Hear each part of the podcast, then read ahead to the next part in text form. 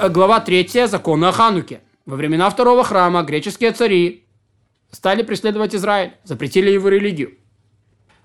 А, не давали евреям заниматься изучением Торы а, и соблюдением заповедей. Простерли руки к их имуществу, к их дочерям, пошли в храм, проломили его стены, осквернили чистое, притесняли евреев сильными притеснениями, пока не смилостивился над, над ними Бог отцов наших, избавил их от рук греков и спас их. И, во, и возобладали их османеи, первосвященники, убили врагов и спасли от них Израиль, и поставили царя из коинов, и вернулось царство к Израилю больше, чем на 200 лет до разрушения второго храма.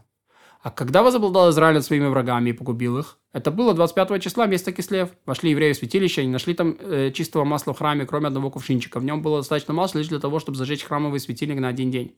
Но зажгли этим маслом свечи светильника на 8 дней, пока не извлекли из оливок чистое масло. Поэтому мудрецы того поколения постановили, чтобы эти 8 дней, начиная с 25 Кислева, были днями радости и прославления Всевышнего. В эти дни зажигают с вечера свечу у входа в дом, в дома, каждую ночь из этих восьми ночей – чтобы открыть и показать всем это чудо. Эти дни называются Ханукой. В этот период запрещено оплакивать мертвых, поститься, как в Непуриме.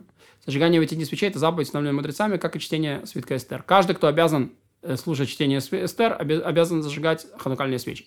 Зажигающих первую ночь говорит три благословения. «Благословлен ты, который осветил нас заповедями и повелел нам зажигать свечу Хануки, потом сотворивший чудеса для отцов наших, и потом даровавший нам жизнь, поддерживающий нас.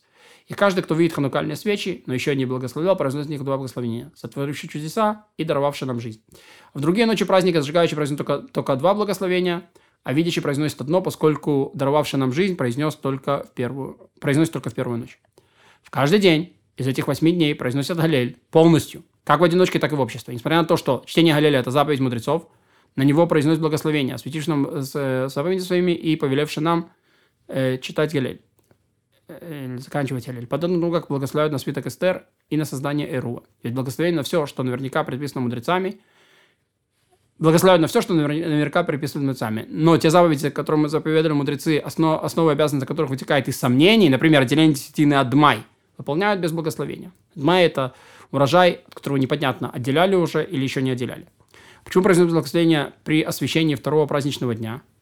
Почему на него говорят э, браха? Хотя и установили без сомнения, чтобы не пренебрегали им. И Галель не только в Хануку, но и всегда, когда читается полностью, заповедно мудрецами.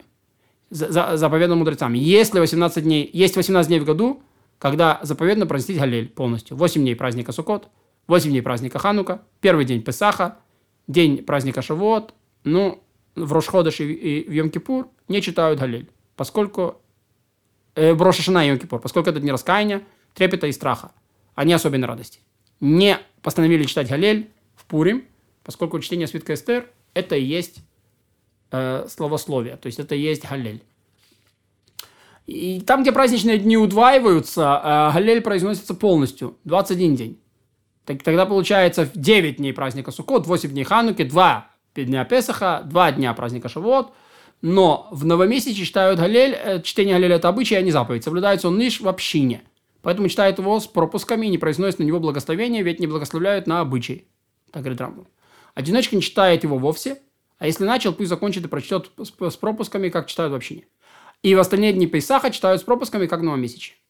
А что пропускают? Начиная с начала Галеля до стиха, превращающий скалу озера в вод, кремний источники вод, потом пропускают, читают Господи, Господи вспомнил нас до Аллилука, снова пропускают, читают, чем воздам я Господу до Аллилука, затем пропускают, читают, оттеснил звал я, и затем до конца Аллеля. Такой распространен обычай, хотя некоторые пропускают по-другому. Весь день пригоден для чтения Галеля. А читающий Аллель не по порядку не исполняет заповеди. Если прочли, остановились и снова начали читать, даже когда сдержался на время, достаточно, чтобы прочитать весь Аллель полностью, исполнен заповедь. Никогда читают Аллель полностью, можно прервать между, прерваться между одной главой э, Тигелим и другой, а посредине главы не следует прерваться. В те дни, когда читают Галель с пропусками, можно прерваться даже посредине главы. Всегда, когда читают Галель полностью, произносят перед ним благословение. А там, где принято благословлять, и после него благословляют. А как благословляют после его прочтения? Восхвалят тебя, вославят тебя, Господь. Значит, все творения твои, благочестивые праведники, исполняющие твою волю. Весь народ Израиля будет легко благодарить, благословлять, переносить, воспевать, прославлять, восхвалять, возглашать святость, царственность имени Твоего, ибо Тебя подобает благодарить, и имя Твое подобает воспевать, ведь Ты Бог от века до века, благословен Ты Господь, восхваляемый, восхваляемый и восхваленный, и превознесенный, живущий и сущий, всегда царствующий во веки веков. В некоторых местах принято говорить стихи до «возблагодарю тебя, ибо ты ответил мне» до конца Галеля. Каждый стих повторяют два раза. И там, где принято повторять, следует повторять, а там, где не принято, не следует. Обычай чтения Галеля во времена прежних мудрецов был таков. После благословения взрослый читающий Галель начинает произносить Галилуя, весь народ отвечает Галилука, и, и, а ведущий снова прочитает «Восхвалите Господа, рабы его», они говорят Лука, говорят «Восхвалите имя Господа», говорят Лука, они говорят, он говорит, да будет имя Господа благословен э, а, а, отныне во веки, а весь народ отвечает Лука, и получается, что все во всем Галеле отвечают Лука 123 раза по числу лет жизни Аарона. Пока читающий доходит до начала каждой главы, слушающие повторяют то, что он произнес. Например, когда он произносит, когда вышел Израиль из Египта, весь народ повторяет, когда вышел Израиль из Египта.